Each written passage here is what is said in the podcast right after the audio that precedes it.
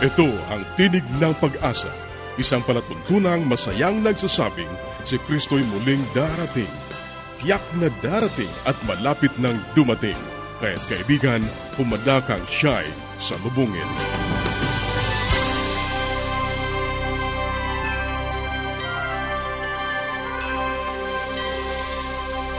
Ang palatuntunang ito ay inihahatid ng Adventist World Radio at ako ang iyong kaibigan, Nar Caranza, Nag-aanyaya na samahan niyo kaming muli sa 30 minutong paghahayag ng mga kaalaman sa malusog na pangangatawan, masaya at matatag na sambahayan at higit sa lahat sa pagtuklas ng pag-asa na nagmumula sa salita ng Diyos.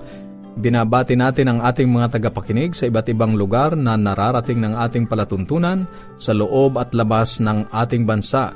Tanging pagbati rin ang ating ipinaaabot kay Monisa Abdulatif at sa kanyang mga kaibigan na nakikinig mula dyan sa Matanog.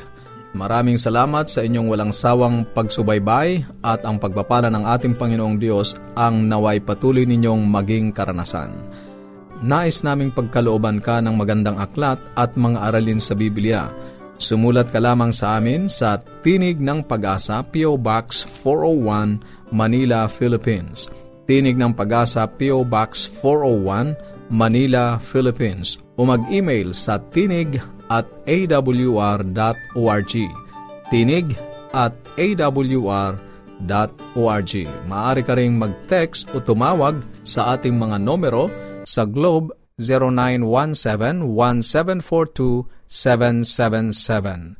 0917-1742-777 at sa Smart 0968 8536 0968 0968-8536-607. O kaya ay magpadala ka ng mensahe sa ating Facebook page facebook.com slash awr Luzon, Philippines.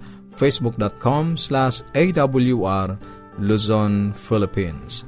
Ang ating mga pag-uusapan ngayon sa buhay pamilya, sampung mga paraan na magpapatibay ng pagsasama ng mag-asawa – sa gabay sa kalusugan, mga natural o herbal medicines o ang mga tinatawag na food supplement. Maaari nga bang mapagkatiwalaan sa ating kalusugan? At sa ating pag-aaral ng salita ng Diyos, ipagpapatuloy natin ang pagtalakay sa mga paksang may kinalaman sa pagiging katiwala. Yan ang ating mga tatalakayin dito pa rin sa Tinig ng Pag-asa. Manatili kang nakikinig.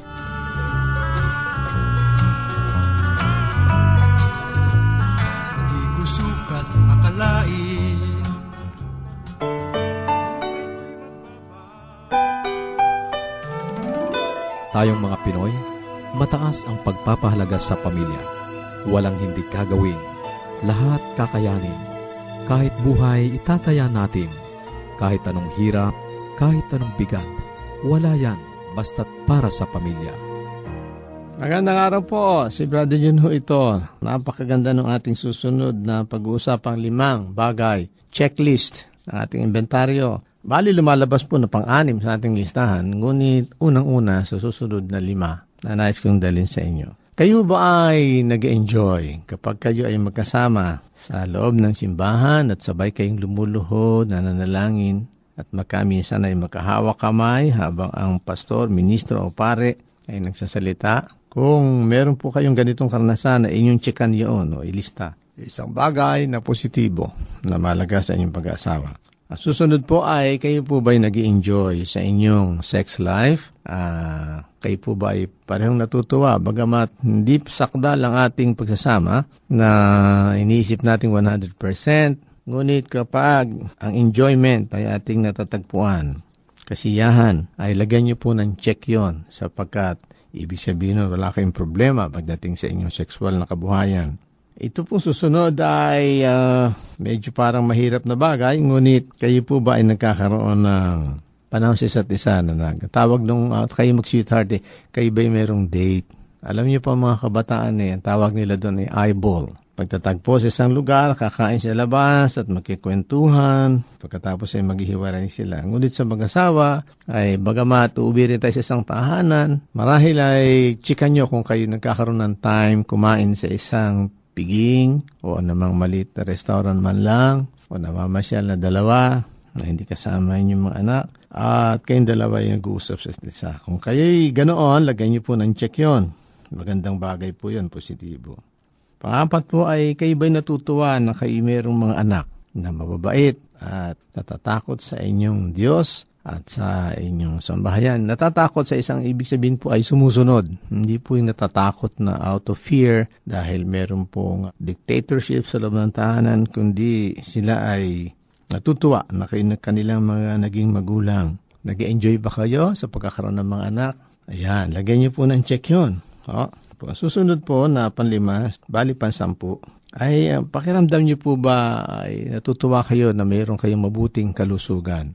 Kapag ang isang partner ay sakitin at hindi siya nakakasama sa mga activities, ay nalulungkot yung isa at naging dahilan yon para sila magkahiwalay, hindi na nag-uusap. At ang hindi pa maganda lalo ay kapag yung partner na mahilig sa uh, badminton o golf o bowling or tennis ay hindi kasama ang kanyang partner.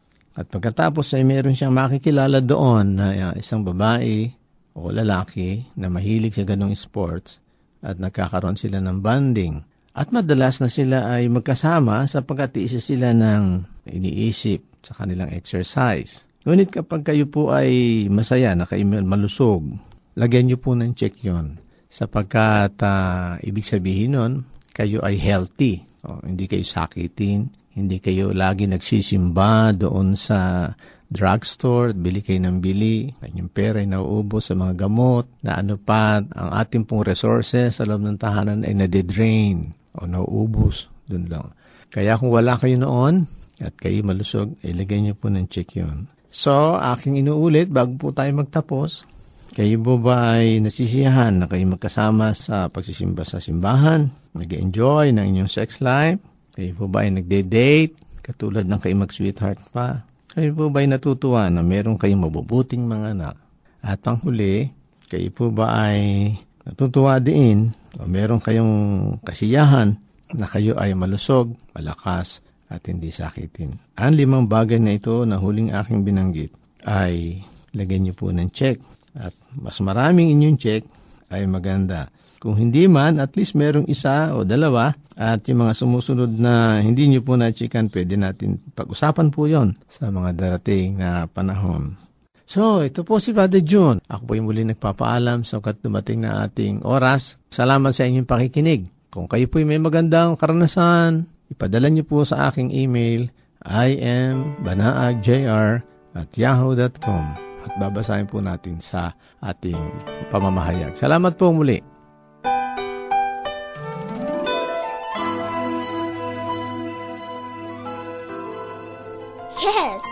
Dad and Mom are coming. I wish my parents will come too. The best way to spend time?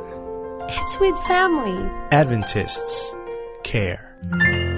Patuloy kang nakikinig sa Tinig ng Pag-asa. Kung mayroon ka mga katanungan o anuman ang nais mong iparating sa amin o kung nais mong magkaroon ng libreng aklat na aming ipinamimigay, sumulat ka lamang sa Tinig ng Pag-asa, P.O. Box 401, Manila, Philippines Tinig ng Pag-asa, P.O. Box 401, Manila, Philippines. O mag-email sa tinig at awr.org. Tinig at awr.org. Maaari ka rin mag-text sa Globe 0917-1742-777. 0917-1742-777. At sa Smart 0968 8536 0968 0968-8536-607. Susunod, ang gabay sa kalusugan. Magandang araw po sa ating mga tagapakinig. Sana po ay lagi kayong nakikinig ng health portion at uh, dito po ay nagtatalakay tayo ng mga maraming bagay tungkol sa kalusugan na alam kong mga practical na bagay na makakatulong sa inyo sa araw-araw ninyong pamumuhay. Kaya binabati ko po lahat ng ating mga tagapakinig. Kung saan man kayo naroon, huwag po kayong magsasawa. Ako po si Dr. Linda Limbaron, ang inyong doctor sa Himpapawid. At ang ating pong pinag-uusapan ay tungkol sa mga natural products or yung mga health products, yung mga supplement, yung mga vitamins or yung mga herbal no na karaniwan po sa market. Minsan hindi po ito sa market kundi nabibili po ito yung inaahente or nine-networking. Ano, alam niyo po ang networking ay isang form of marketing na talagang ito po ang uso ngayon sa ating panahon at ang mga marami pong mga produkto na pangkalusugan na iminamarket po sa ganyang paraan. At ang aking pong sinasabi ay kailangan po ay mag-iingat tayo na siguraduhin na ang ating binibili ay or ating ginagamit or iniinom ay totoo na makakatulong sa ating kalusugan sapagkat mo marami po dyan ang peke or false claim, no? Hindi naman sa peke yung gamot, pero meron siyang claim na hindi totoo na ginagawa talaga ng gamot na yon. Napag-usapan na po natin yan na it could be a waste of money, it could be a waste of time, or even worse, it can cause serious side effects, no? Makakasama pa. At ang sinasabi nga po natin dito, paano nating malalaman kung totoo or false ang claim ng isang natural or isang herbal medicine. Ang unang-una kung masyadong parang too good to be true ang mga claim niya, no? Yung totoong-totoo ito. In two weeks, uh, tutubuan ka na ng buhok, no? Sigurado, ganyan. Ay kailangan medyo mag-iisip po tayo. At ang isa naman ay pag ang produkto ay iminamarket or pinapabili at sinasabi na ito ay makakagaling ng lahat ng sakit, no? Cure all. Alam nyo, minsan makakakita tayo, ah, pagka po kayo ay may hika, kung kayo po ay may diabetes, kung kayo po ay may cancer, kung kayo po ay merong arthritis, kung kayo po ay nahihilo, kung kayo po ay anemic, ay ito po, makakagaling po ito. No? So parang lahat ng sakit, no? alam nyo, isipin ninyo na sa ilang daang taon ang siyensya ay nagiging moderno at talagang napakagaling ng pananaliksik, eh, sa ngayon wala pa po talagang nasa saliksik na gamot na isang gamot ay lahat ay napapagaling. In fact, sa isang sakit, maraming gamot ang kailangan kadalasan dahil nga hindi kaya ng isang gamot lang. Ngayon, kung darating ang isang herbal medicine or isang natural product na talagang kaya nitong gamutin lahat, eh mag-isip po tayo ng dalawa o makaitlong beses at baka po bulsa lamang natin ang hinahabol nito, no? Bibigyan ko po kayo ng ehemplo. Meron pong pumunta dun sa opisina ko na nagbebenta po siya na I think parang infrared ang gamit po nito, no? Isang para po siyang toilet seat. Parang isang upuan po na yung pantakip sa banyo, yung toilet seat. Pero may ilaw po siya na pula na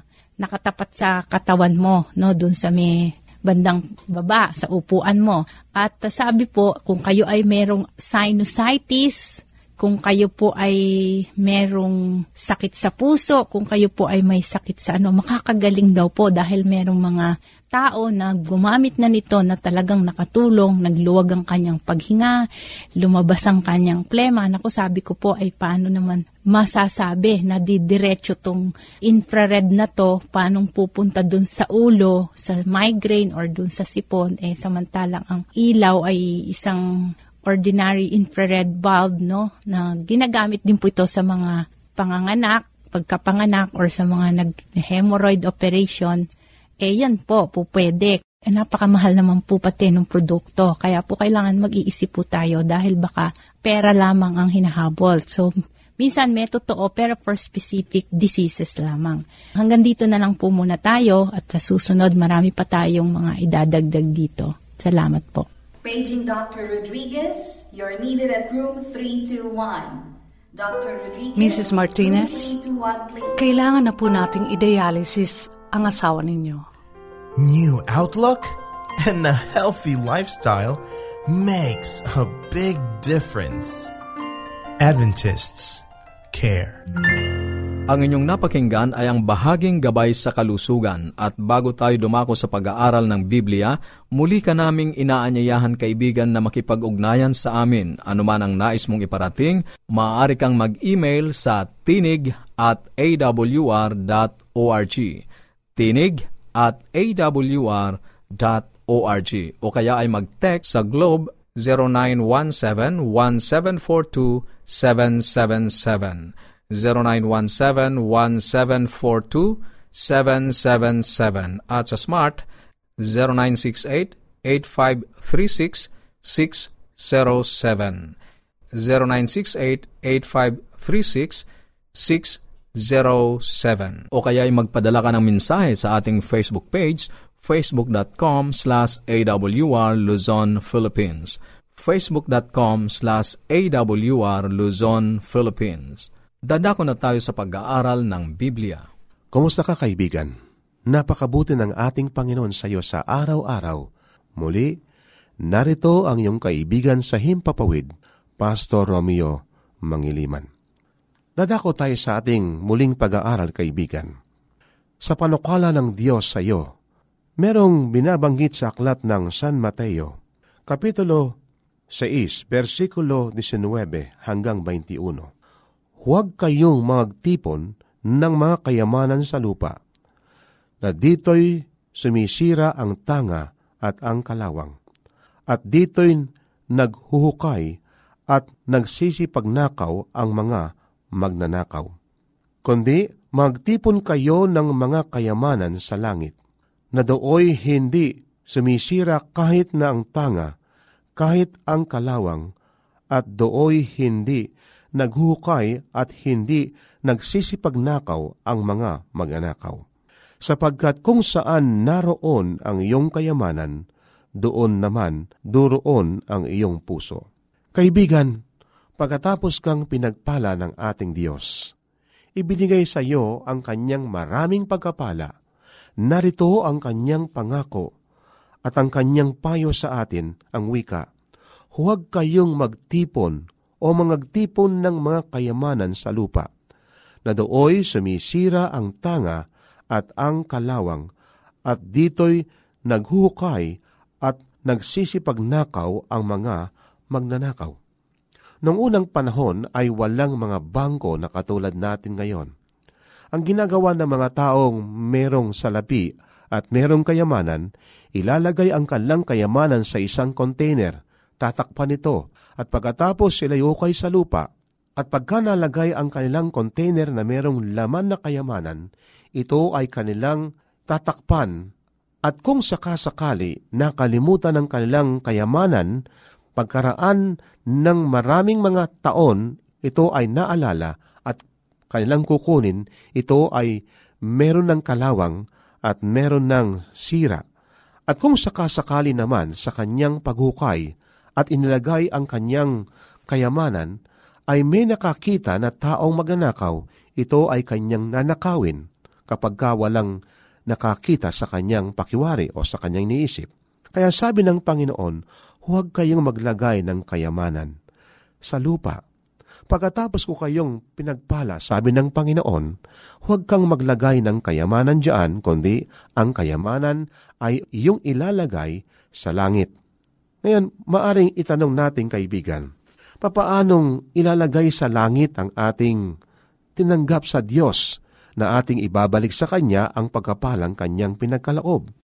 Merong isang magandang sinasabi, si Ellen G. White, sa kanyang aklat na Councils of Stewardship, page 45. Babasahin ko muna sa English, kaibigan, ng ganito. God Himself originates the plans for the advancement of His work, and He has provided His people with a surplus means, that when He calls for help, they may cheerfully respond if they will be faithful in bringing to His treasury the means lent them. His work will make rapid advancement. Many souls will be won to the truth, and the day of Christ's coming will be hasten. Kaibigan ng wika ng ating manunulat, si Ellen G. White, sadyang pinanukala ng Diyos para sa pagsunod ng kanyang gawain ay pinagkakalooban ng kanyang mga anak ng higit sa kanilang pangangailangan. At kapag ka nanawagan naman ang kanyang gawain, tayo naman ay merong sigla at masayang tutugon at tayo ay may katapatan na ating ibabalik sa kanyang treasury o sa kanyang na naglalagyan ng kanyang kayamanan ang salapi na ating ipagkakalob bilang tanda ng ating pagmamahal sa Kanya. At sa ganitong paraan, kaibigan, maraming mga kaluluwa ang makay sa katohanan at ang pagparito ni Kristo ay mapapadali ang wika sa ating nabasa. Alam niyo itong sinasabi ng isang manunulat sa Biblia. Ang pangalan ay si King Solomon. Napakaganda ng kanyang obserbasyon. Si Haring Solomon ay isang pantas at napakaganda ang kanyang binanggit sa mga kawikaan, Kapitulo 11, versikulo 24 at 25. May nagsasabog at tumutubo pa. At may umahawak naman ng higit kaysa narapat, ngunit nauwi lamang sa pangangailangan. Napakaganda ng kanyang obserbasyon. Marahil nakita niya yung mga nagsasabog ng trigo upang itanim, at kapag kaya ito'y tumubo, namunga, napakadami ang kanyang magiging bunga. Nakatulad ng ating palay dito sa ating bansa sa Pilipinas, kapag ka ang isang kabang palay ay yung isinabog na isang binhi, kapag ka ito'y tumubo, nagkaroon ng bunga, marahil ang isang kabang palay ay magkakaroon ng pitumpu hanggang walumpung kaban ang ating aniin. Pero kapag ka itong isang kabang palay na ito ay hindi nating itinanim, ano kaya kaibigan, magkakaroon kayo ng bunga? Meron kong nakitang isang magandang TV commercial. Isang lalaki nakaupo, kumakain ng kanyang biskwit. At samantalang kumakain siya, naubos na niya ang lahat maliban sa isa. At nung kakainin na sana yung isa na kanyang kakainin, ay lumapit sa kanya ang isang matandang babaeng nagpapalimos. Ang sabi niya, palimos po. So ang ginawa niya, hinati ang kanyang pinakahuling biskwit. Ibinigay ang kalahati sa matandang nagpapalimos at yung kalahati ay kakainin pa niya samantalang kumain na siya ng marami. At nung tinanggap ng matandang babaeng nagpapalimos yung kalahati ng biskwit, biglang-bigla ang matandang babaeng ito ay nagbago ng anyo sapagkat siya pala ay isang diwata at sinusubukan lamang yung lalaking merong biskwit. At noong ngayong naging isang magandang babae, yung matandang iyon, ang sabi sa kanya, make a wish. At ang wish niya, ang wika niya, gusto kong magkaroon ng red sports car. Biglang-bigla, ang red sports car ay nanggaling sa langit, bumagsak, subalit ang problema ng red sports car, ito ay kalahati lang. Bakit? Kalahati lang ang kanyang pinagkaloob. Kaya ang sabi sa ating Biblia, may nagsasabog at tumutubo pa, at may umahawak naman ng higit kaysa karampatan, ngunit nauwi lamang sa pangangailangan. Ang kaluluwang mapagbigay ay tataba, at siyang dumidilig ay madidiligin din. Kaya nga, kaibigan, napakaganda ng sinasabi dito ni Haring Solomon. Ang Diyos ay binigyan tayo ng dalawang kamay. At nais ng Diyos ang mga kamay na ito ay magkakalob sa iba. Merong ginagamot ang Diyos sa ating kaibigan. Kasi napansin mo ang bata kapag kay siya'y pinanganak. Ang kanyang mga kamay ay nakasara, nakatikom. Nakatulad din natin na kapag ka hindi na correct ang ating ugali, lalaki tayong selfish o makasarili. At ang ginagamot ng ating Panginoon sa atin, walang iba kundi yung ating makasariling dandamin. Sa ating pagibigay ngayon, ang Diyos ay tinuturuan tayo na tayo ay magkaloob sa maraming pagkapala na ipinagkaloob ng Diyos sa atin. Ating ibalik sa Diyos na may kasayahan, na may pagamahal ang kanyang pagkapala na pinagkaloob. Kaibigan, sa ganitong paraan, tayo ay palaging nagkakaroon ng fresh blessing na galing sa ating Panginoon. Ang tanong kaibigan, kailangan ba kaya ng ating Panginoon ang ating offering pagka tayo nagpunta sa simbahan upang tayo maghandog sa ating Diyos?